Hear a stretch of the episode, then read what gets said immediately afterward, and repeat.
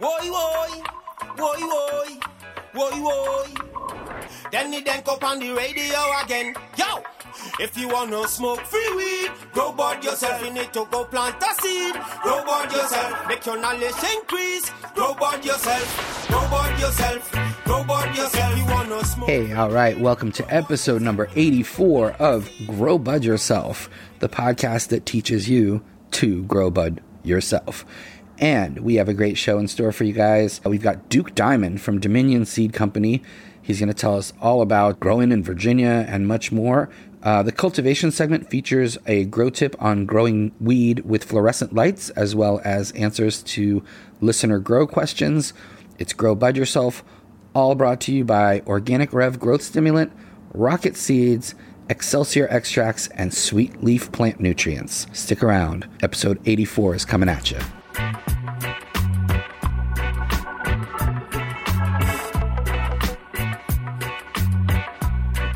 Hey, so if you're looking to grow healthier, faster growing plants and increase your yields, Organic Rev is the answer. Rev is safe to use from seed through harvest, and its active ingredients are 100% naturally occurring. Rev is a growth stimulant, not a nutrient. Simply adding Rev to your current regimen can deliver dramatic results.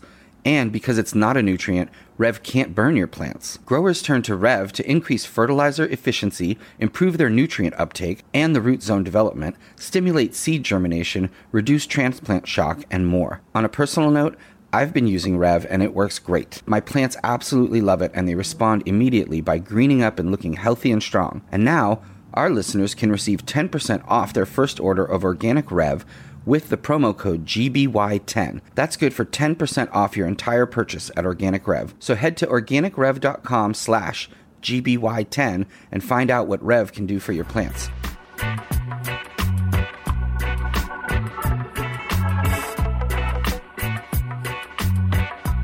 All right, welcome back. Episode 84 is here. As always, thank you to DJ Jacques and Winstrong for the tune.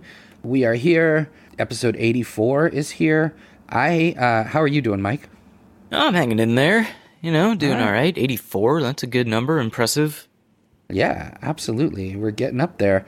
And yeah, I had a great uh, a great weekend actually. I I was uh, a judge last week for the PIFCon, uh, which was a contest specific to uh, us here in the Northeast and particularly New York area. PIF is like you know slang for for haze, a particular type of haze that you would get uptown, uh, or you could still probably get uptown, but you used to as well. Uh, and you know it's that Dominican haze, the Miami haze, the Cuban haze. There's lots of different names, black haze, uh, Poudet, uh, but it's just you know people either love it or hate it. It's it's definitely not you know Kush. It's not sour. It's not chem. It's it's completely different terp profile. It's very much uh, sativa dominant. It's very much uh, some, somewhat wispy. Has that typical hazy spiciness to it. Hard to describe. Some people talk about cat piss and basement terps and stuff, and you know, with varying levels of uh, whether they love it or not. But but I love it. You know, I do enjoy it. I I'm glad that's not all the weed in the world, but I do love uh, having that as kind of a daytime variety. And anyone who's from the Northeast, or even you know a connoisseur in general, anywhere, uh, is going to know that specific like piffy quality that uh, you get. You know, ch- some people call it church because it reminds me and uh, many others of kind of this the the incensey kind of smell that you get when you burn. You know, I guess frankincense and myrrh and whatever it was back in the day that they they would have in the church. Uh, but you know, even yeah, even Snoop would call it church, church. So it's got that like je ne sais quoi, I guess, you know, like a very uh, different people describe it in different ways. But for me, uh, sandalwood, spice, um, very little lemon or anise or anything like that. Much more on the uh, incense side of things, and uh, sativa dominant. So you know, it's very much a daytime weed. I got a lot of chores done and had a lot of fun. There was uh, two different flower categories. There was uh, over 75 days flowering and under 75 days flowering. And there was a couple of concentrates as well. Uh, so that was a lot of fun. The So who, whose itself was- event was uh, was PIFCon? It was uh, uh, it was a, collaboration between Piff Coast Farms and uh, Gene Traders, who you know Gene Traders have done a bunch of events all around.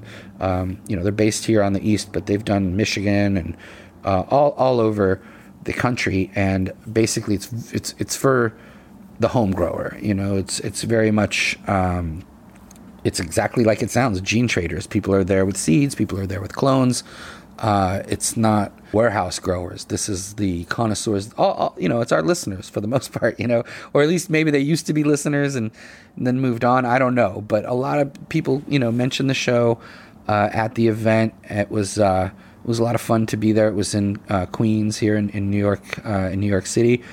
And uh, yeah, I like to see these things really becoming more and more specific to terp profiles and strain profiles rather than just you know indica or sativa. Um, and even you know even Harvest Cup up in Mass, uh, even they're starting to uh, break it down into different terp uh, dominant profiles, so myrcene or limonene or linalool, and I think that's really good because it becomes more and more specific. Uh, so you're not having a bunch of different varieties competing against each other, uh, and really finding out who's the best at a specific cultivar.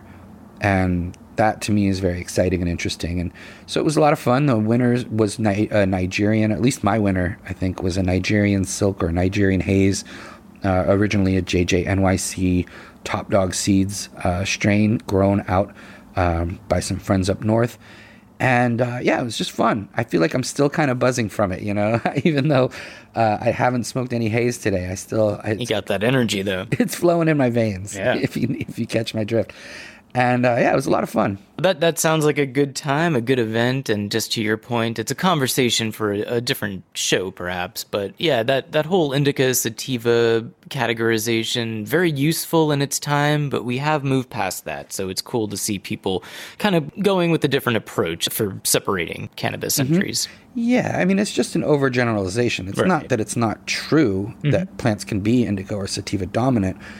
Everything's a hybrid, and you know everything at this point is like a polyhybrid.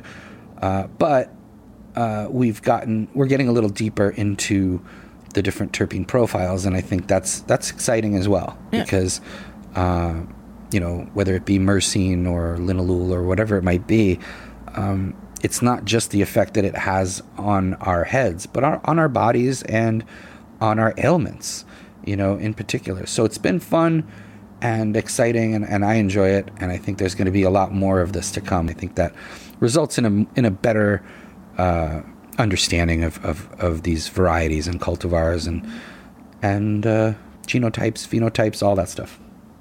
Absolutely. All right. Well, cool event, and uh, we have we have some cannabis news that we should probably discuss. And uh, Yes. I think there's only one place to start, and it's with a pretty badass new uh, a campaign ad from Gary Chambers, who's a Democrat running for uh, the the Senate out of Louisiana. And uh, actually, maybe we should just play the audio. It's pretty quick, so let's just listen to uh, to what Gary Chambers has to say in his new ad. Every 37 seconds, someone is arrested for possession of marijuana. Since 2010, state and local police have arrested an estimated 7.3 million Americans for violating marijuana laws, over half of all drug arrests. Black people are four times more likely to be arrested for marijuana laws than white people. States waste $3.7 billion enforcing marijuana laws every year. Most of the people police are arresting aren't dealers, but rather people with small amounts of pot, just like me. I'm Gary Chambers, and I'm running for the U.S. Senate, and I approve this message.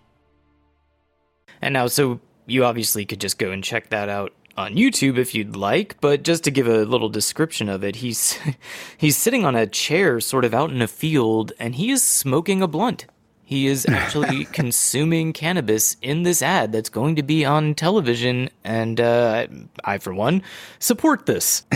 yeah, me too, man. I had to do a double take uh, because I thought, you know, maybe it's a cigar and he's kind of just, you know, but it's a blunt. It's, clearly a hand rolled blunt, and uh, I, you know, I uh, I support him wholeheartedly. Uh, definitely gonna send him a few bucks and I hope uh, anyone else who supports this will, because I think it's a very bold move. I think uh, it's an important uh, message, and I think uh, you know this is the type of guy who should be in politics. you know, we'll see uh, how this works out. But I think uh, you know we need bold solutions, and to me, this is like one of the boldest. I mean, he's in Louisiana too, Right. Which is has not never been known as a very cannabis friendly, uh, you know, at least politically, you know, Right, by right. law. You know, there's plenty of people smoking in in, in Louisiana, but um, very harsh penalties, uh, particularly as he mentioned to the black and brown community. And I just think, uh, you know, it's a breath of fresh air. And uh, ironically, that breath of fresh air comes with a big hit off a blunt. I love it. So uh, kudos to him. And, uh, you know, if you feel like sending the guy a couple bucks, uh, please do. Because, you know, he's definitely put himself out there, man. And I like it. Yeah, for sure. And uh, in a statement that kind of went along with that, he uh, Chambers said, "For too long, candidates have used the legalization of marijuana as an empty talking point in order to appeal to progressive voters. I hope this ad works uh, to not only destigmatize the use of marijuana, but also forces a new conversation that creates a pathway to legalize this beneficial drug and forgive those who were arrested due to outdated ideology." So. Yeah, I'm very much uh, supporting Mr. Chambers here and uh, appreciate this this this kind of uh, bold advertisement. Yeah. Put your blunty where your mouth is. there you go. All right, so let's hop from uh, from Louisiana over to New Mexico, and I have to tell you guys, I do this for a living, and I completely forgot that New Mexico legalized pot, but they did. So congratulations, New Mexico. But yeah, back in April of 2021, uh, New Mexico did legalize cannabis, and the story here is that they're now expanding or increasing uh, the amount of cannabis that can be grown by uh, licensed cultivators and this is ahead of their launch date for legal sales, which is going to be this spring. They have an April 1st deadline to launch their recreational cannabis sales. So they're increasing the amount of cannabis that can be grown, and this is due to the fact that they feel they're going to need more supply to meet the demand that's coming up this spring. The only downside here is that some uh, activists believe that this is a sort of a way to let the big players make more money because the larger growers and cultivators are going to be able to have this plant increase, but the micro growers will not get the amount of plants uh, they can grow increased with this rule change. So they they're allowed to grow 200 plants according to the law, and that's not going to be changed by this rule. However, government officials are saying that they're going to look into that and try to get the micro growers plant counts expanded as well. So that's sort of what, where things are at in New Mexico at the moment. Yeah, you know, I mean, I hate plant count limits in general, but I also know there's lots of ways around them. Uh, longer veg times, bigger plants, all of that. Uh, it just it doesn't make sense that you can grow, you know, 199 plants and be perfectly fine, and then 201 plants, and suddenly that's breaking the law. It's it's really dumb, uh, and hopefully, you know, won't won't stand the test of time. Eventually, people will be able to grow as many plants as they want. Uh, and they certainly shouldn't be increasing plant limits for commercial growers and not increasing them for home growers. I mean, that, that doesn't make sense either. But again, the limit is on the amount of plants, not the size of the plants. So just grow bigger plants. Uh, it's just the game that we have to play with these stupid regulations and, and over taxing and overburdening of us as cultivators. But hey, you know, at least they legalized in New Mexico, and you know people won't be going to jail for it. And uh, eventually, you know, we'll look back at these lim- plant count limits as a very silly interim, you know, solution to a problem that didn't even exist to begin with. There you go. Yeah, and I'm gonna. I promise I'm gonna stop bringing this up every time. But uh, it is interesting that uh, New York and New Jersey legalized around the same time as New Mexico, and uh, they're just about set to launch their recreational sales, whereas uh, New York and New Jersey not so much. So there you go. Yeah, well, that does suck, and a lot of places opt, you know, communities opting out in New York and New Jersey, uh, which is a problem. But uh, you know, I live in New York City; it's definitely not opting out. Um, but it'd be a shame to to be in one of these places in Long Island or upstate um, that does opt out and then just have to travel further away for your cannabis if you're buying it from a dispensary or, uh, yeah, it's just it's so stupid. Uh, and they should definitely be allowing home grow in all these places uh, without limits. It's crazy. All right. Well, that is a little bit of a look at what's going on in the world of weed, but uh, we have a really exciting interview coming up for you guys. Yes, indeed. And a long time coming. Uh, Duke Diamond from Dominion Seed Company is our interview. Uh, he has been a, a, a, grower and a breeder for many years, helping people online, uh, sharing information, sharing genetics, and all of that. And uh, I've been wanting to have him on the show for a long time. He uh, spent a little time uh, with the government in uh, in their, you know, whatever you want to call it, subsidized housing, but he's out now and free from uh, that ordeal and back into the cannabis world. So we want to welcome him back and talk to him about uh, his experiences and also uh, what his plans are for the future. So without further ado, why don't we take a break and come back after these messages with Duke Diamond?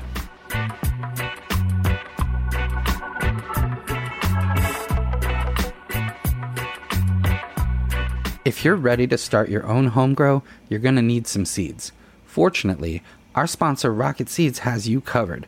You can find seeds for hundreds of high quality cannabis varieties at rocketseeds.com, including many of our strains of the fortnight. Rocket Seeds boasts an incredible inventory of quality tested cannabis seeds. Whether you're looking for feminized, autoflowering, regular, CBD, or fast version seeds, Rocket Seeds has it all. Plus, Rocket Seeds ships internationally and discreetly and provides excellent customer service. And as a special promotion just for our listeners, you can use the code GBY10 to get 10% off your order at Rocket Seeds. So follow at Rocket Seeds on Instagram. Remember to tell them Danny sent you. And check out rocketseeds.com today and get growing.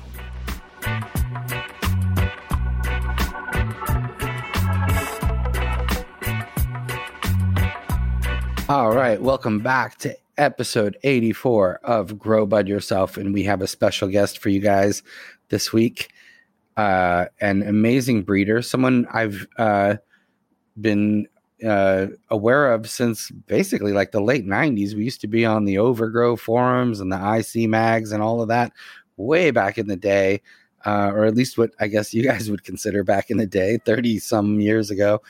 Uh, welcome to our guest. It is Mr. Duke Diamond. Welcome. Uh, thanks for having me on, Danny.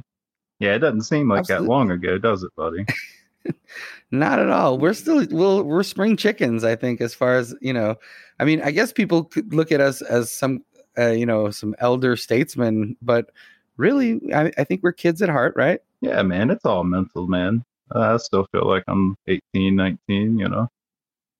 Yeah, I mean, and cannabis keeps us young, and you know, you and I, I think we have uh, a shared experience of of uh, of being attracted to cannabis at a pretty young age. I mean, I was like 12, 13, 14 yeah. in that area, and I think you have a similar kind of origin story. Can you tell me a little bit?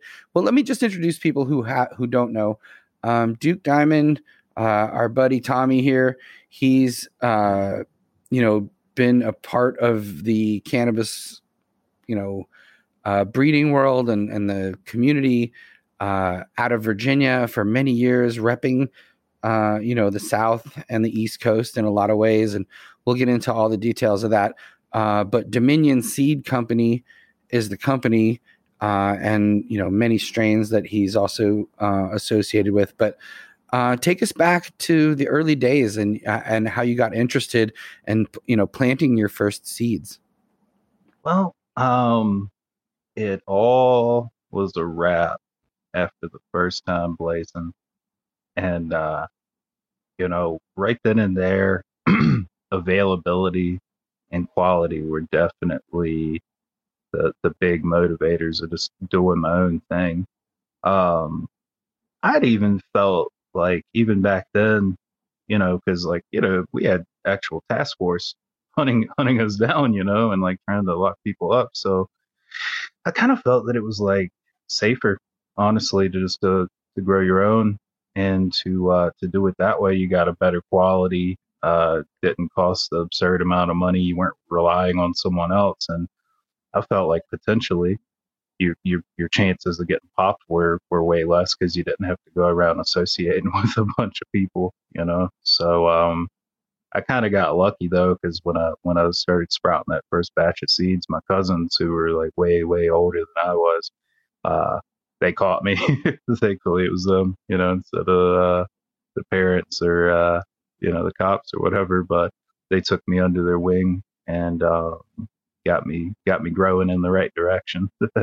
yeah, absolutely. And um, you know, one of the things I remember in those in those early days was how uh, places like Virginia and Kentucky were really repping those like you know the skunk strains that really grew well in those regions. Um, you know the the the more I guess indica dominant strains that maybe even NorCal couldn't necessarily um, accomplish where they were at.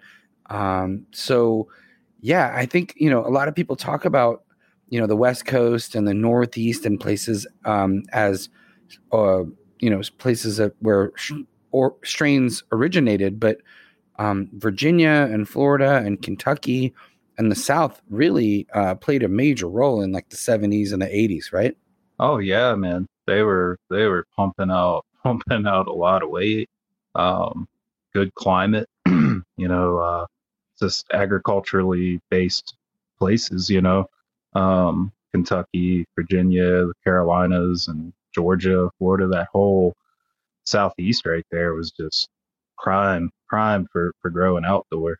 And uh, like you know, like cornbread mafia guys, you know, you can, people can read about them out of out of Kentucky. I mean, they were literally moving tons, tons of of, mm-hmm. of literally tons of weed uh, that was all being grown in those hills. You know. Yeah, it's one of my favorite stories actually because I think they had over seventy people who were co-defendants in the case and not one confidential informant not one person that was able to be flipped or switched or uh, you know took less time or whatever to you know flip on their on their family members or their buddies um, and i think it was a really uh, for me like kind of a pivotal case because you know you look at you know even mafia and gangs and all you know like there's always someone who snitches oh. everybody out and and and they that didn't happen with them. And so you know learning that story at, at a young age for me was like okay these guys from the south aren't playing. Like they're they're willing to do the 15 or 20 or whatever it is um, in order to just you know uh, be honorable yeah. and and i think that you know that goes a long way i mean um, real loyalty, yeah. family, you know, uh, omerta, yeah, all the things people talk about.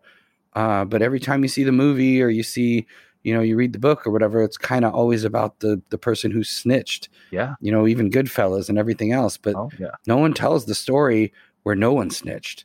Yeah, and that to me is is the ultimate story. And you know, we should also mention, you know, you've done you've done some uh, some time. Uh, you know, and not for anything crazy, right? I mean, nothing wild. Basically, you know, you know I, I guess possession of a firearm as a convicted felon, which to me is a pretty silly thing to put someone someone away for, who's just kind of protecting family and and that kind of thing. But um, you've seen that side of uh of you know the cannabis yeah world and and and yeah, tell me a little bit about that. Well, so like my first uh my first go around was back in 2007. Um and even back then like things were changing, you know, you had your, you know, medical in California for a while, but other states were coming online hard with their medical programs. And uh you know, people were like, "Oh yeah, times are changing, and it's not as big of a deal as it was." And you know, it makes you feel all warm and fuzzy inside until like now you're dealing with the DEA. and, you know, especially for, you know, a very very small garden just in the room of a of a house. Um, and then you know, I guess the the number one thing to take away from it all is like even these these DEA agents, um, they didn't believe necessarily in their job as far as like you know, oh, the weed was, you know, the, the devil's lettuce and it's, you know, doing all this harm. It was just cut and dry. It's illegal. Um, somebody ratted on you. Um, person that ratted on me got hemmed up with a lot of, lot of crazy shit. But, um, to them, it's just a means to an end. Like, I mean, they kind of know that, you know, but amongst all them, you got these, these still like really diehard guys, like the head, the head agent I mean, he would treat talk like about weed like it was crack, you know, and he believed it, you know, and that that was the that was the problem. And uh, you know, it's George Bush era times too. Um, and you know, all these old heads, like they they actually believed in what they were doing. And um the the links that they go to just to, you know, nab somebody up. And I mean, spend a lot of money and a lot of effort looking at somebody growing some plants that could have been spent for uh, you know people that were doing uh, sex trafficking and importing large large amounts of like drug drugs and um, all types of other crazy shit they're like nah well you know we're gonna hunt down people growing some plants so um, just seeing the links that they'll go to and the money that they'll throw at it um, just because there's people with these old mindsets um, you know they're they're fucked up people, you know, and uh, they got no problem in uh, you know throwing you in the pen, man, and and really smashing you. And the thing with the feds is like people they they don't understand about the difference, you know, between the state and and the feds. You know, the feds like there's no leadway, there's no like the state, oh yeah, we sentence you to ten years, but you know it's all over your head, and you're going to be on probation a year or two, whatever. It's like no, when the feds say 10 years, they mean 10 years, and you're going to do 85% of that time. And, um, you know, they're going to treat you like an animal.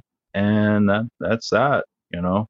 And then on the back end of it, yeah, I was a felon in possession because I grew weed once upon a time, got caught, and now live in a in a country, you know, where even DC is governed by federal law. It's not a state. It's where they make laws and shit, you know. So, uh, you know, I don't understand it's still federally illegal, but you know, you can get weed in DC. So it, it's just kind of mind numbing the, the whole thing. But at the end of it, um, they're they're truly bastards, and they will uh, they'll they'll they'll do their best to ruin you. You know, so. Yeah, yeah, absolutely. We're we're in some really interesting times right now where uh, in one state you can get 25 to life in another state you can be a millionaire yeah and um, you know as mentioned you you came up out of Virginia, and you know the whole cannabis scene in those days. Um, you know, I think you had to be real quiet about it. At the same time, the strains were really loud. I mean, the skunks that uh, people were growing, um, the Afghan and stuff. Like, can you talk a little bit about some of those foundational um, sort of heirloom strains that came about in the 80s and 90s in the South? Because uh, I don't think it really gets its due uh, you know, nationwide and worldwide for people to understand, like, um, you know, these huge yielders and these amazing, you know, fairly short flowering strains that really were able to sustain families and put people through college and a lot of a lot of amazing stories. But just yeah i guess reflect a little bit about on on those skunks and and how those how those found their way to virginia and then what people did with them after they got there. Well the the way a lot of it, you know, I and you know I can't speak for every every single person out there, but the common denominator was, uh, that goes back to the High Times magazines back in the day. You know, they would see that that magazine, they could see um, what was being grown over in uh, over in Holland and everything. Read the descriptions and and and you know be like, oh, you know that that's insane. Look at this uh, look at this Neville guy growing these fields and you know, oh, you know, that that sounds that sounds good. Um, ordering ordering seed over and then just you know putting it putting it to the challenge of like, hey, what what what grows well, what works, what doesn't finish, what does finish, and a lot of the things that were doing well were, uh, you know, the Afghanis, the Afghan skunks, and the Northern Light skunks. And I'm pretty sure, like, you know, a lot like those things, they perform very well all over the place. But, um, you know, when, when Neville was doing his thing and the, the Sativa Seed Club is doing their thing, like these are these were not like, not like if you order some shit from Sensi today, yeah, nothing, nothing like that. You know, this is very, very extremely potent bud. Um, very, very stinky shit. Um, and you know, this stuff still taints, still, you know, stands to the today, like some of the stinkiest weed that you can grow. And, you know, some of the ships from, you know, 1986 and 88, 89, 91, 94, you know, all those things that were coming out then were like really just ass stomping stuff. And guys from that re- those regions are like mediocrity is like not a thing. Like if they're going to go down for something, it's going to be something really really good. Um, and you know there's the competition as well. You know you got people bringing stuff from California and all over all over the USA. So like you know you had to you had to be competitive with with the quality as well. So um, you know a lot of those things came to be. Uh, the hash plants were were another one. Um, not mm-hmm. not necessarily for making making hash, but big heavy yielding fuckers that finished up before the, the fall rains really came in. And um, yeah, you know that all that stuff it it it was it worked, you know, and it, it was received very well. And um, people in that you know in those regions tend to go with you know if it ain't broke, you know, just, you know keep rolling it. So now they're making hybrids of the two and um, you know doing like farmer shit, man. You know, it's trying to speed up mm-hmm. the flower time or going for those best selections as well. Yeah, yeah. You mentioned the hash plant, and uh, the HPG 13 was always like a big one that would make its way up from Virginia up to where we are in the Northeast. Um, the Skelly HP. Yeah. Um, and a lot of that, I think, had to do with hybrid vigor as well. I think um, because people down there understood, you know, take, take, don't just take random pollen and cross it with a random female, but actually pick and choose you know what you're crossing for the next generation to make the next generation. And uh, again you, you know you your breeding i think came out of the fact that you don't want to order seeds every year and go right. through the risk right. of all of that. So like you know t- t- talk a little bit about how that how that happens kind of almost organically. Like you know you take that risk but then after that you're trying to make something new. Exactly man. Like um and you know like any farmer is going to do they, they they need seed stock um growing from clone outdoors. I mean like enough people are growing nowadays you know like yeah you can you can do it but you're not going to crush it like you would with a you know good seed stock. Um so any anybody that was like uh you know very farmer minded um, they're going to make their own seed stock uh one because yeah, you you got to change cars three times to get a money order to mail it out and wait two, you know, maybe two months, six weeks, two months to to get the seed pack back. Um, you know, it's expensive. It's a lot of trouble. So they can make their own, and then yeah, the, eventually playing around with uh, combinations of different things, um, having something different than the farmer down the road. You know, like uh, being unique. You know that that definitely plays a part in the in the whole thing too. But yeah, I, mean, I always remember I remember you being very helpful in those like internet days of Overgrow and IC Mag and all of that, and really getting out there and like helping people, and also uh, you know sharing the genetics, which I think you know at the time everything was kind of about hoarding, and um, you know you you you shared, and I think a lot of these uh, varieties survived over time because of that. Even some of these skunks, you know, that people are finding in these random grows. Uh, I know the Dominion skunk, like in particular, even in large scale grows. I mean, I see them in like warehouse grows where, uh, and also, by the way, the yield is ridiculous. Like, yeah. I mean, like, uh, I guess what is that? The two liter bottle, like, the uh, old donkey. the donkey dick size of it. But I mean, but the potency's there too. And I mean, we sh- we mentioned all this old school kind of skunk and and HP and G13 and stuff, but you've also worked with Chem Genetics, not Chem 91, uh, Chem Sister, and a lot of G's stuff as well. Um, you know, talk a little bit about how uh, you know you were able to incorporate all these kind of modern genetics with some of that the older stuff as well. Well, and you know that's the thing is like uh, if we're looking at like like Chem Dog, right? And people were to say, well, you know, that's modern, newer. Well, me and you know, like, no, not so much. You know, it's like It does go back. yeah, man, 19, 1991. And what the actual, the genetic makeup of, of that is, you know, and I've always had my, always had my theories, but it was, let's see here, 2005, um, when I, when I met, when I met G and you know, it's kind of funny, man. You remember when you did the, uh, the story, and you went to his, uh, spot in mass. I was there Right. the, uh, the night before and the morning of, and he was saying you were coming by, and I was like, "Oh, that's cool as hell," but I gotta go. I got town business in Maine. Oh wow. Yeah, I had no idea. That's great. yeah, That's dude. amazing. Yeah, yeah, yeah. If I had left behind like some uh, some clones for him and some bud and shit, but I had to keep it moving. But but yeah, like you know, old things that stand the test of time has always been my thing because like it doesn't survive prohibition, right?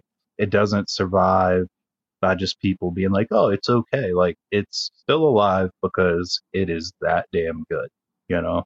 Um, and there's things to be said about that, like smell and flavor. You know, those are those are things, but things from back then they had to be strong. They had to be very very potent, and something that like I like the smells and the flavor. You know, and you know that's going to correspond with potency as well. But um, I didn't like how I saw a lot of things. They were just kind of bred for that.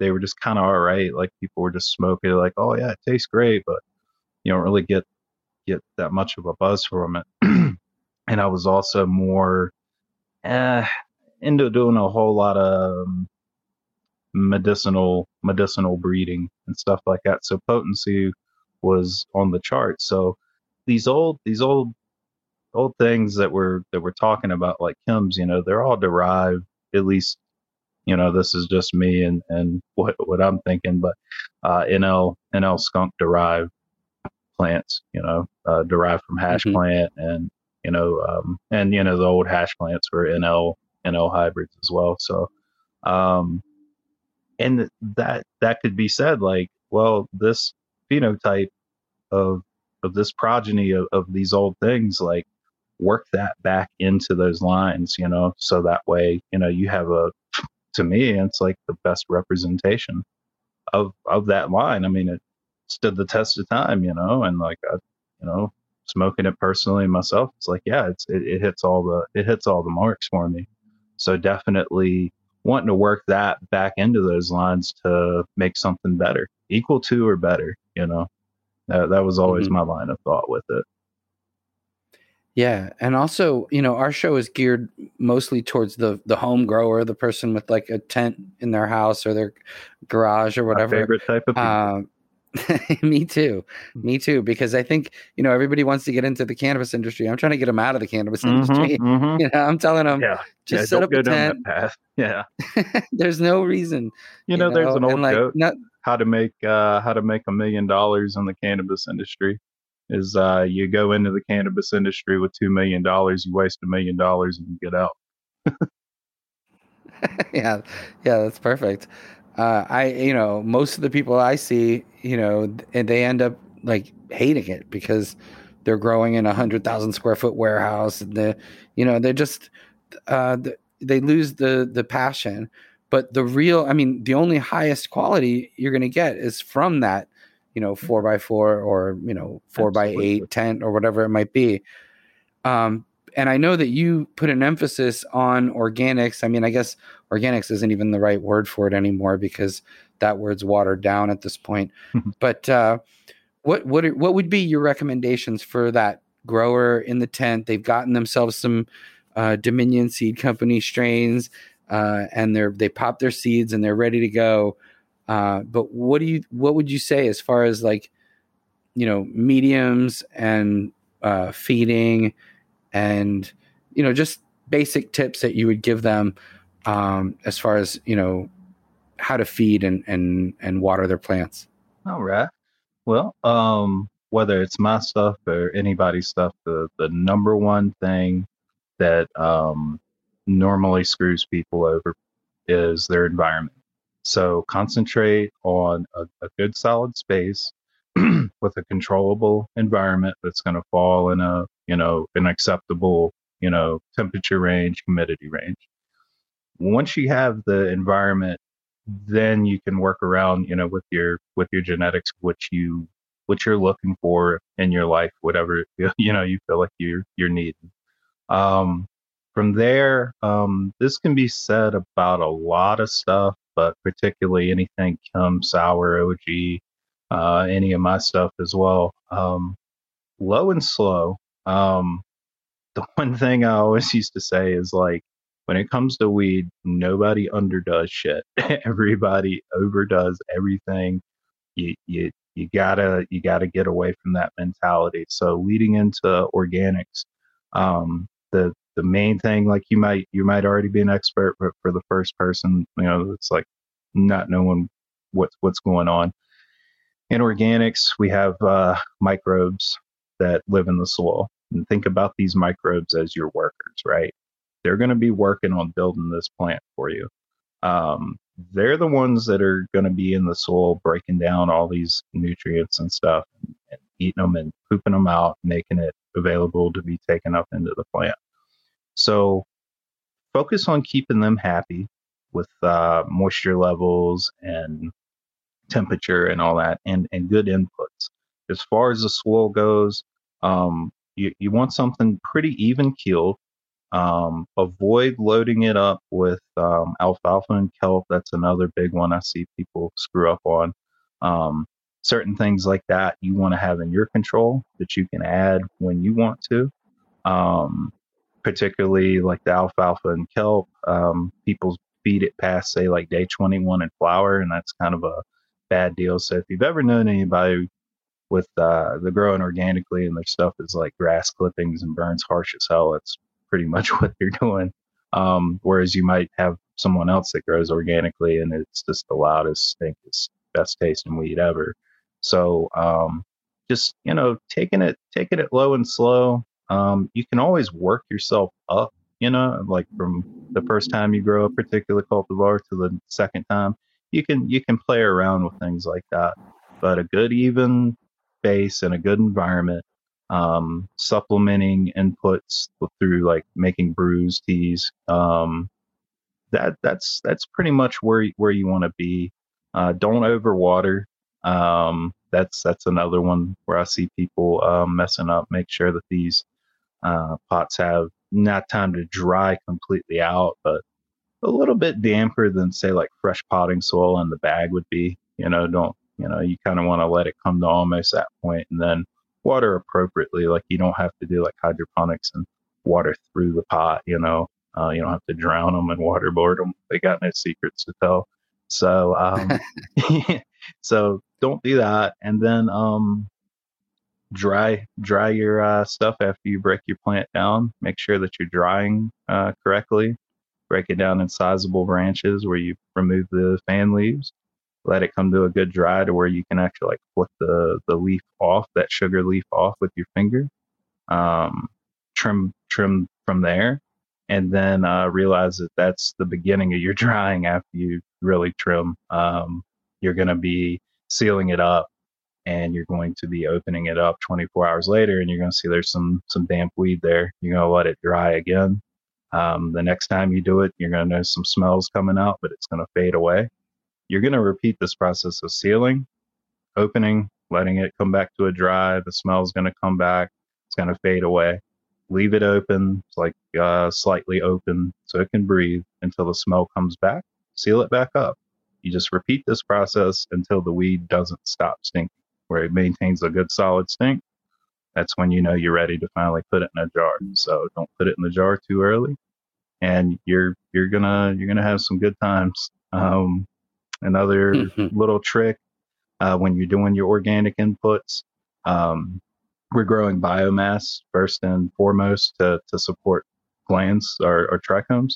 Um, these uh, little glands with our terpenes and all these little compounds, they're they're they're what what we want. That's our end goal, right?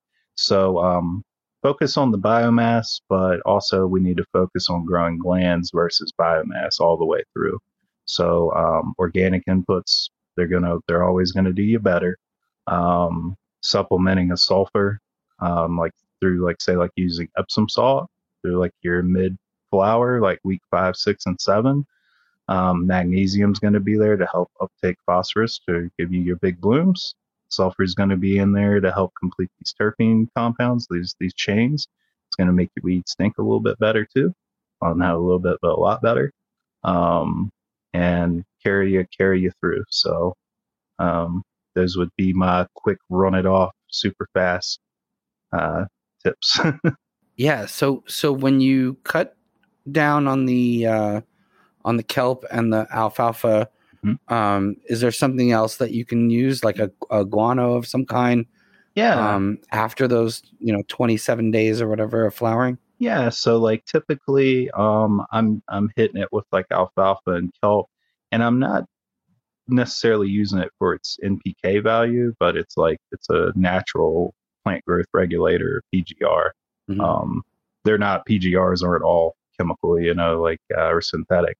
Um, so like um, the triacontanol uh, in the alfalfa, you know, is a great growth stimulant and everything. So I'm using it more more for that. Um, once that point comes, uh, day 21 ish, I'm pulling that. Um, I'm starting to, um, well, not starting, but I'm continuing to use like a like coconut water, something that's uh, good enzyme, rich in cytokines. Um, it's gonna really boil down to that original base that you're growing in. If everything's good and balanced out, um, you don't have one gear coming out of out of whack. So that way the machine is is really really working at at its full full potential. So um, once I'm past that point, I'm not really looking to supplement any nitrogen. I'm kind of going off of what what's already existing um, in my soil. And um, yeah, I'm using my bat guanos. I like uh, bat guano derived from a fruit bat, like Indonesian bat guano is good. I mix that with some earthworm castings. Um, the you know the Epsom salt's going to come into play. Um, I like to use like a like a good blackstrap molasses that hasn't been all desulfured, you know, so it's got some calcium, magnesium, and stuff. And I like to mix that all up with some microbes, like with the air stone in a bucket or a trash can, depending on how much you're growing, uh, and let those microbes work on that stuff for 24 hours, break it down. So that's another thing maybe the new grower uh, would need to understand is uh, what's plant available and what's not plant available. So by brewing this stuff with some microbes, letting them break it down, now we've created something that's kind of immediately available to these plants. So that way we're kind of like how the hydro grower would would vary a feeding regimen from week to week. We can kind of do the same thing by bioavailability th- through using these microbes and these brews and feeding uh, week to week. So um, you know we kind of switch switch up from you know all this nitrogen and everything in flower to a higher phosphorus, and potassium, and bloom, um, and things that help facilitate the uptake of, of these things like uh, magnesium per se, you know, and, uh, and there, there's a whole lot to it. I know you don't do the longest show, uh, Danny, so I won't I won't go into the the full thing. Not like Adam's show for sure. Yeah, but yeah, no, I appreciate the knowledge and uh, yeah, um, let people know where they can uh, follow you on Instagram and also, uh, you know, f- find out more about Dominion Seed Company seeds and where, you know, where they can get those as well. Oh, right on. Um, so for right now, uh, the real Duke Diamond on Instagram. Um, I have the website getting put together now, but I'll have a post up for for that. Um, as far as seeds, uh, like for for right now, um, here in about a week. Uh, Seeds here now. They're gonna have some, and you know they'll they'll have them, of course, in the in the future as well. Um, but yeah, just you know, you keep an eye on that Instagram. I'm I'm pretty good. Uh, you know, least every couple days, let everybody know I'm not dead or locked up. and uh, yeah, put, put the info on there. Yeah, well, that's such good news, and we're so happy because, like I said, I remember, you know, Overgrow, IC Mag, all all the forum days of you sharing information, uh, genetics, and and all kinds of great uh, stories as well. uh, and hopefully, we can have you back on the show sometime soon. The cannabis community, uh, really, you know, we all want to give you your flowers and let you know that we appreciate all your contributions to the gene pool and to the culture and the community. We're, we're really happy that you're with your family and doing your thing, man. Thank you, brother. I really appreciate it. Indeed. Thank you so much. Uh, and we will be back after these messages with more Grow Bud Yourself.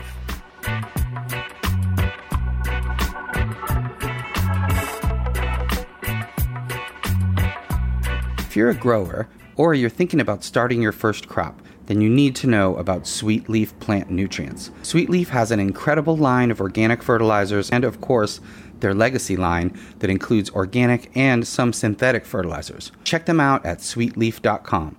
That's S U I T E L E A F.com. The code DANKO15 gets you 15% off everything at Sweetleaf.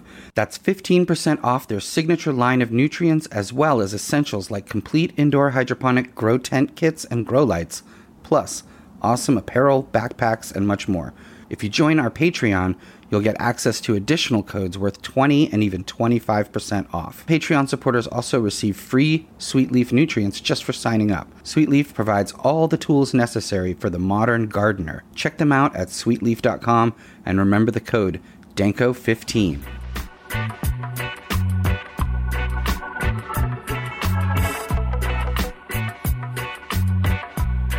All right, welcome back, and uh, thank you to Duke Diamond, uh, Dominion Seed Company.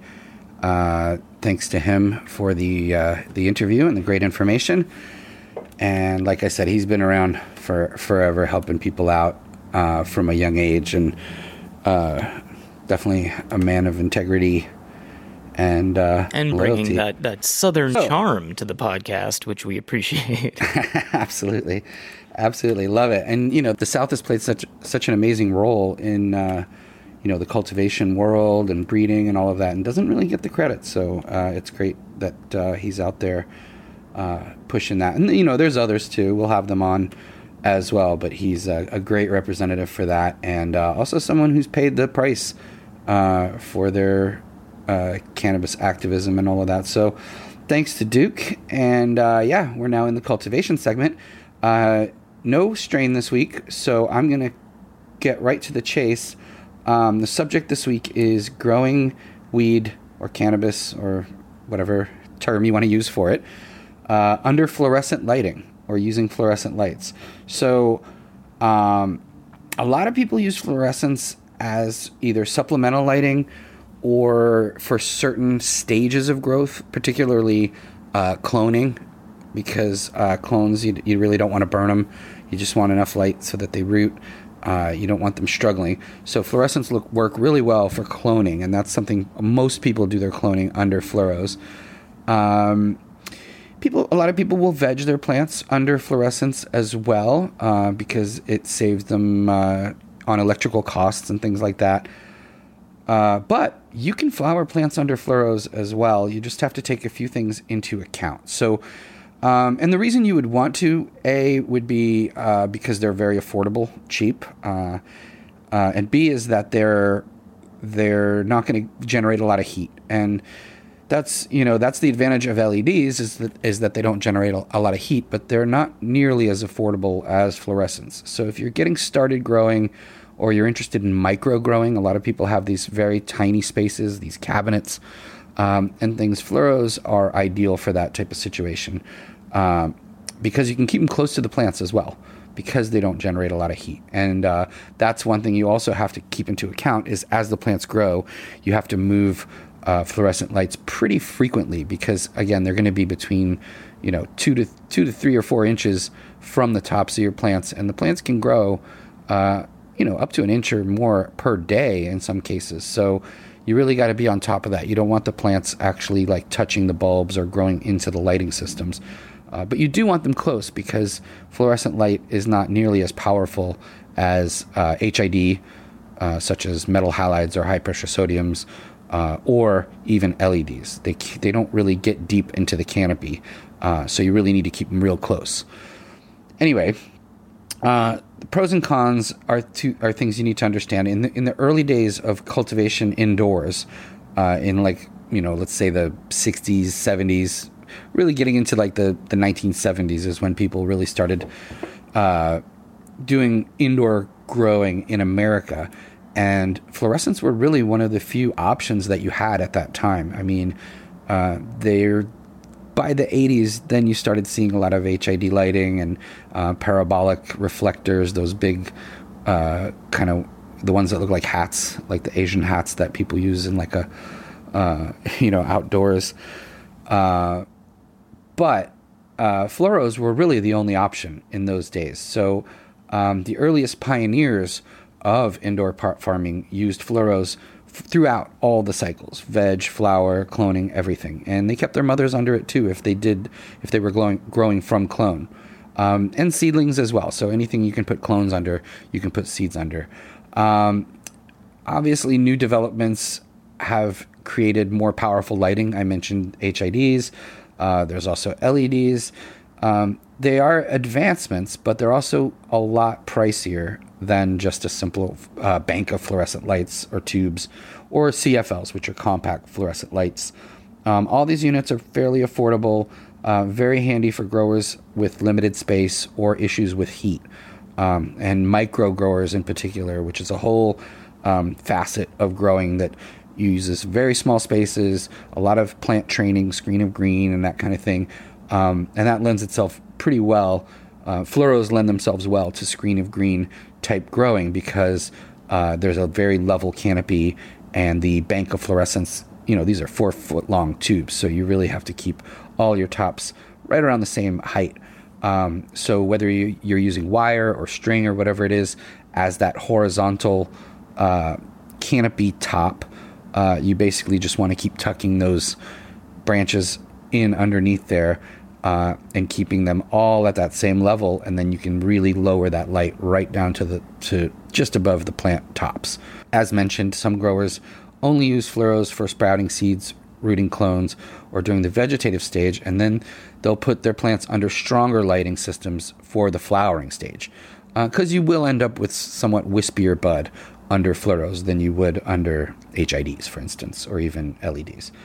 Um, now, tubular fluorescents, they come in a variety of lengths, widths. Uh, I, I, I, recommend looking for uh, T5 models. There's a bunch of these uh, Duralux uh, systems and other types of systems that are specifically designed for plant growing.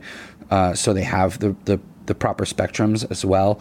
Um, you know, there's bluer ones and, and redder ones, and you can use the blue ones in veg and the red ones in, in flowering. But um, really, you just want to find high output or HO fluoros. Um, those are going to emit uh, about twice as much light as regular fluorescent lights you'd see uh, in an office building. Uh, they're also going to use a little bit more electricity, but these are definitely the preferred units uh, for indoor farmers, and they're going to help with the production of trichomes and terpenes and all of that. So, uh, if you're going to choose to grow with fluorescent lights, uh, make sure you purchase uh, a system specific for growing plants. Um, definitely change the bulbs often because fluoros tend to die out pretty quickly. And make sure you place those uh, lights as close as you can to your plant tops without burning them uh, and then you'll have successful harvests under fluoros. Uh, and again, it's affordable and and uses very little electrical and produces very little heat. All right, yeah. Thank you for the grow tip uh, on fluorescence. Good stuff. And uh, yeah, it is it is time now to take some questions from our listeners. And if you're a listener who has a question, uh, get in touch with us. You could email us. That is info at growbudyourself.com. Uh, so yeah, let's jump in here and we'll start things off with Grow Farms, who writes, Hey guys, I have a question about hermaphrodism. I plan to check all of my plants every day, and this is one of the things I'll be looking for. What are the earliest signs a plant is going to turn hermaphrodite? And how long from those earliest signs until the plant begins producing crop ruining pollen? Hours? Days? Uh, thanks for all you do. So, yeah, what, what would you say here to grow farms? Yes, this is a really good question, and um, usually something that somewhat takes people by surprise when they're growing. They, they, they're kind of like, whoa, how can my female plant make male flowers? Or vice versa, although um, most of us aren't growing males. But, uh, you know, there's two things that are going to make a plant uh, go hermy, as we say.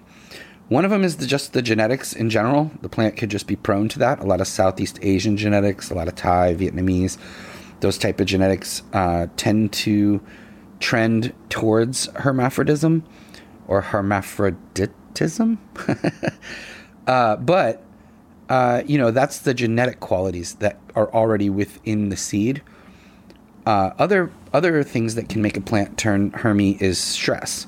Um, so, for instance, uh, if the light cycle interrupting the dark uh, during flowering, interrupting the darkness with light, can make the plant freak out. Uh, overfeeding, overwatering, underfeeding, underwatering, any kind of stress really can can do this. But most likely, it's light leaks. It's uh, it's interrupting that dark cycle uh, if it's not genetic. And some plants are just more prone to it than others. Uh, and some plants kind of uh, like I remember growing strawberry cough. It didn't matter if there were light leaks, anything. It just, for whatever reason, uh, was not a plant that was prone to turn hermy. Uh, but as far as the signs, I mean, you're not going to see any signs in the vegetative stage. You're not really even going to see much of it early on in the flowering stage. The first two or three weeks of flowering, unless the plant is really bad, uh, you're not going to really see much of anything. And then, uh, basically, once you start, once the plant starts really forming female flowers, um, they look like basically like little white cotton puff balls, kind of. They start forming. You'll see some white hairs. Um, you'll see the calyxes begin to start to swell and that sort of thing. And that's where um, you'll you'll begin to potentially see uh, signs of hermaphrodism, which are going to look like these tiny uh, yellow bananas, basically sticking out from your female flowers. So if you're looking at your female flower and it's all nice white hairs, um, and there's no uh, yellow, uh, we call them nanners. I guess people call them that online as well. They're basically it's short for bananas. Um, it's these little yellow spikes that you'll see sort of sticking out. Now, uh, they haven't opened up at this point, so you don't have hours, you have days. Um, but you have a limited amount of days before they open up. And I would say, you know, a week to two weeks tops uh, is where, you know, is that window where you can basically do something about it. And if not, and they do open up, they will drop pollen into your space and they will infest your female flowers with seeds. So to avoid that, uh, you're basically going to have to get rid of the hermaphrodite plants altogether.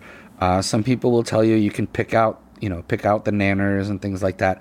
The only way that works is very, very, very late in flowering. So if you're in like, you know, your seventh or eighth week, uh, or even ninth week of, of a longer flowering strain, and you see, you know, a couple nanners here or there, that's not the end of the world because they don't have time at that point uh, to open up and basically infest your plants with seeds. Now, if they do, and you end up with like these little tiny white uh, premature seeds, it sucks, and uh, you really want to avoid that. So, I my inclination is just to avoid Hermes altogether. I see any sign of them, I get rid of them, and they're gone.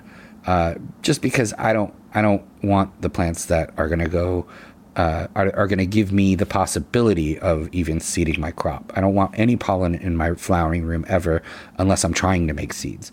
So, um, as I said, basically, once you've seen a sign of a male flower inside your female flower uh, poking out of there, I would get rid of that plant altogether. Um, but you do have several days to do that before, you know, catastrophe strikes. So, my recommendation to grow farms is kill any hermaphrodites uh, as they appear. Keep an eye out for them. Uh, you know, look very strongly. Wouldn't worry so much, like I said, if it happens at the very, very end of flowering. Um, you, your buds are formed. Everything's pretty much done. At that point, it's not the end of the world. Uh, although you know, if you listen to people online, they'll, they'll, they'll freak out if they see that in a picture or something, and you, you know, you just see the one little immature male, you know, nanner they call it, in a completely finished uh, flower. Eh, that's not the end of the world. It's when they form in the first, you know, in the in the second, third, fourth, even fifth week of flowering where they can do serious damage. So, uh, you know, try to get genetics that aren't prone to hermaphrodism and uh, if you see them, kill them. All right, there you go. Uh, we hope that helps you out there, Grow Farms. And let's go to the Canna Freak, who writes I spend most of my free time listening to you guys when I'm not tending to my plants. Crazy. Here in Kentucky, we have humid summers and dry winters. Do you know of anyone that provides small scale humidity control solutions for the home grower? And he notes that he is in an 8x8 sealed room. Uh, most of the products I see are for larger scale production, and it would be nice to find a self contained dehumidifier that would work in a small space. So, what would you say here to Canafreak? Yeah, so, um, you know, uh, you've struck on something really important. Controlling humidity is very important. A lot of people don't do this, and they end up with either you know really dry spaces or overly humid spaces, and that really depends on where you live and, and what kind of air you're pulling into your grow. Uh, there are obviously companies that will help you even with a small space. I know Quest uh, has some some pretty decently sized uh, dehumidifiers that you know it, it's basically measured in pints per day of how much water removal. So you're going to want to get one of the lower pints per day, you know, 110 or so. Um, the amperature, amperature that the unit uses is important as well. And there's cheap cheaper units out there that'll lower humidity. There's other ways to lower humidity as well. I mean, simple tricks like um, just increasing airflow and air exchange um, having the lights off during the day and having the lights on at night will help uh, burn off some of that humidity as well. Um, cool tubes, for instance, and uh, you know, pulling air right off of your lights uh, can help sometimes. An air conditioning unit in in the space or in the space next to the space um, can also lower humidity. Uh, but a dehumidifier and a humidifier when necessary, as well as uh, you know, controllers that will tell you when the humidity is too high or too low and kick in one or the other. And that, you know, an 8 by 8 room, I wouldn't even consider that a very small grow. I mean, that's a pretty decent sized space. And uh, there's certainly many different levels of equipment that you can get for that space uh, and all kinds of money that you can spend. But there's nice, cheap dehumidifiers, uh, humidifiers out there. Uh, again, AC will lower humidity. Uh, air movement will help as well. Pull, the air that you pull in, you know, you can you can work with that. Um, so there's uh, definitely you know ways to keep the humidity where you want it to be. I recommend it, it's different for different stages, but basically around fifty percent relative humidity is usually in the ballpark. Uh, you can go a little higher. Obviously, during cloning and veg, you want it to be you know 60 or more. Uh, during flowering, you could go down to 40 or so, uh, just to avoid any complications that can arise when you when humidity is high.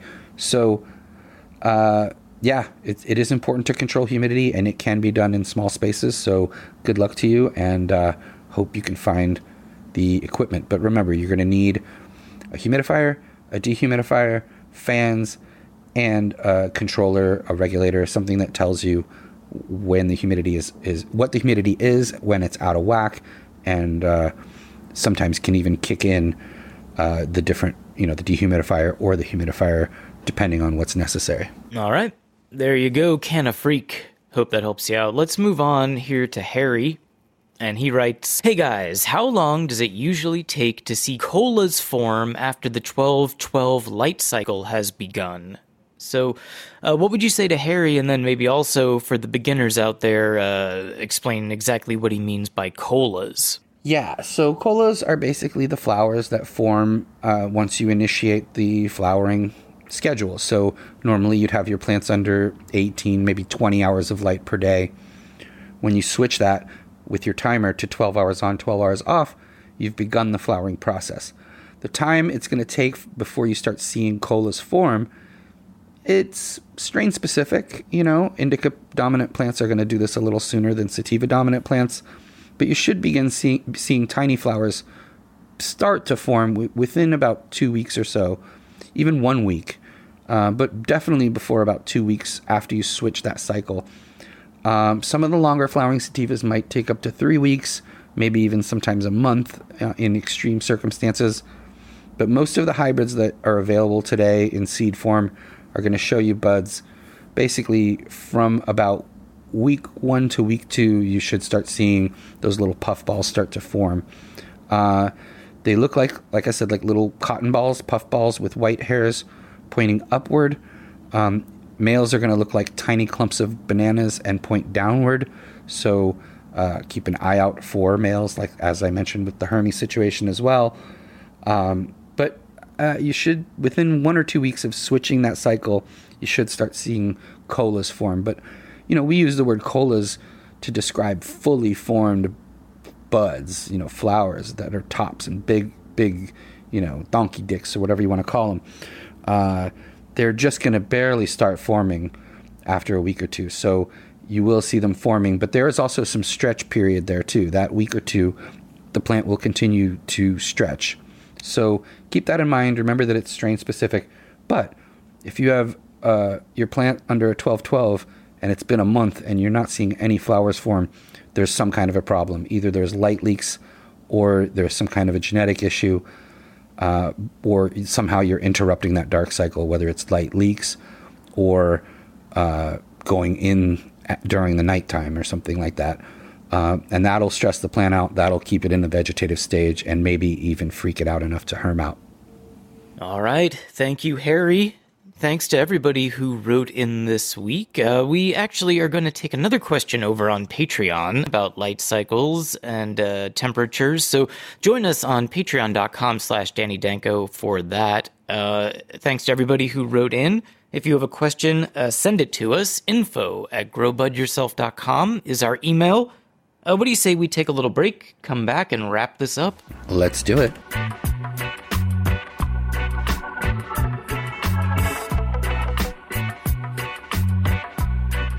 Hey guys, I want to tell you about one of our favorite sponsors, Excelsior Extracts. Outcast and TOH from Excelsior are incredible people, incredible growers, and they make an amazing product. Their THC infused pain rub is made by patients for patients, and it provides powerful relief from pain. This product was developed to treat Outcast's chronic pain, and trust me, this is a super potent topical that really works. You can find out more about Excelsior on Instagram at Excelsior Extracts. That's E X C E L S I O R E X T R A C T S. Uh, DM them there to learn more about their amazing pain rub, and don't forget to tell them that Grow Bud Yourself sent you.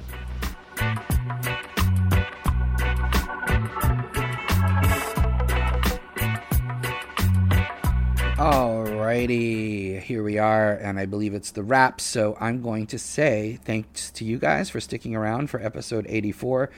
Uh, thanks to Duke Diamond from Dominion Seed Company. Uh, we're all very happy that uh, you are out in the world with us. Um, thanks to our sponsors Organic Rev Growth Stimulant, uh, Sweet Leaf Plant Nutrients, Excelsior Extracts, and Rocket Seeds. We've got a bunch of different deals for all of those, uh, including um, for Sweet Leaf, it's Danko 15 for 15% off. Uh, Rocket Seeds is GBY 10 for 10% off. Uh, Organic Rev Growth Stimulant is also GBY 10 for 10% off. And uh, we also have an affiliate program with Vapor.com uh, where you can use the code GrowBudYourself20 for 20% off everything site, wide. And that includes uh, you know all the best vaporizers, accessories, and equipment. Everything from uh, Puffco, Volcano, Dynavape, all the all the big companies, and all the rolling papers and everything else you might need, grinders, uh, CBD products. It's all there at Vapor.com. Uh, get yourself 20% off with GrowBud Yourself 20. Also, want to thank all our Patreon supporters, especially uh, the ones who pledged 25 or $42 per month, which also gets them shout outs, a live shout out on the podcast. So I want to shout out uh, Tom from Australia, uh, Josh, Joshua L, uh, Sage from Washington, uh, Tom in Concord, I'm sorry, Tom in Vermont, uh, Luis in California, Justin in Oklahoma, uh, Funder Dank in Texas, uh, Joe in New Hampshire, Xavier in New Jersey, and uh, Admiral in New York State. So thanks to you guys for supporting us at that level. The uh, I think it's the forty-two dollar per month level. Um, you are all uh, super heady chiefs, and we truly appreciate your support. Uh, we couldn't do it without you, so uh, I wanted to make sure I got those shout outs out there. Please send us questions if you got them. Check out our Patreon page at patreon.com slash Danny Danko. Uh, we'd love to have your support over there. You get a bunch of free stuff, uh, sweet leaf nutrients, codes for, you know, up to 20, 25% off of sweet leaf nutrients, uh, t-shirts, beanies, my grow book, a handwritten note, uh, from us, as well as Grow Bud Yourself stickers and much more. So please support us on there. That's one way um, that you can support us without being an advertiser, just as a listener. So uh, we truly appreciate that. And uh, all of you guys on YouTube, on uh, our website, growbudyourself.com, and you know Facebook, Instagram, Twitter, everywhere where you can support us. Um, we we do really appreciate it, and you know we'll be back next week with episode 85. Uh, I guess 84 is done. Let's put it in the books.